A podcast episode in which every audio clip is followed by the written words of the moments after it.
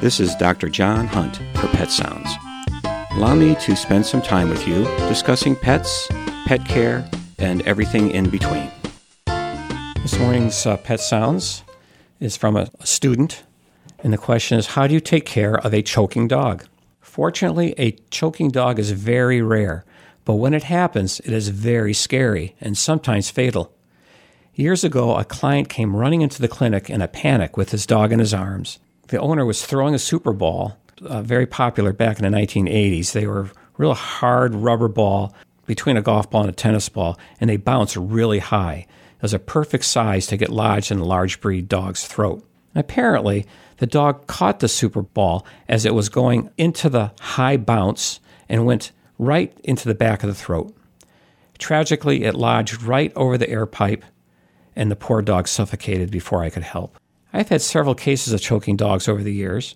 If the dog wasn't too big, I hung it upside down by its hind feet and shook out the object. You can also slap it between the shoulders.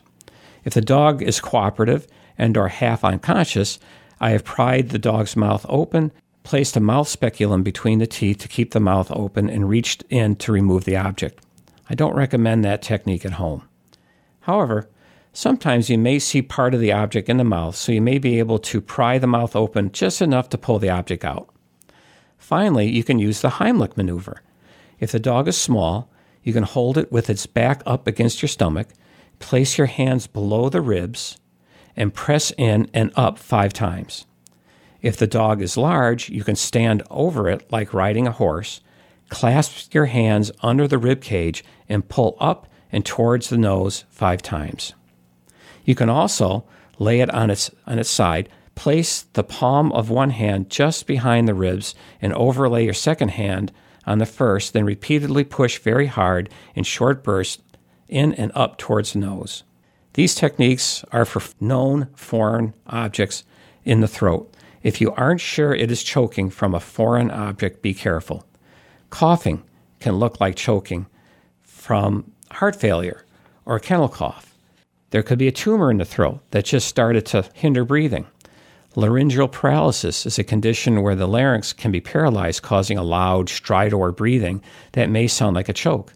A rabid animal can't swallow and may act like it is choking. Trying to dislodge something that is not there may do more harm than good. Take quick action when you are sure your pet is choking. See your vet no matter what the cause of your dog's breathing problems. This is Dr. John Hunt for Pet Sounds on WERU. Thank you for listening. Remember, enjoy your pet and don't forget to give them a hug.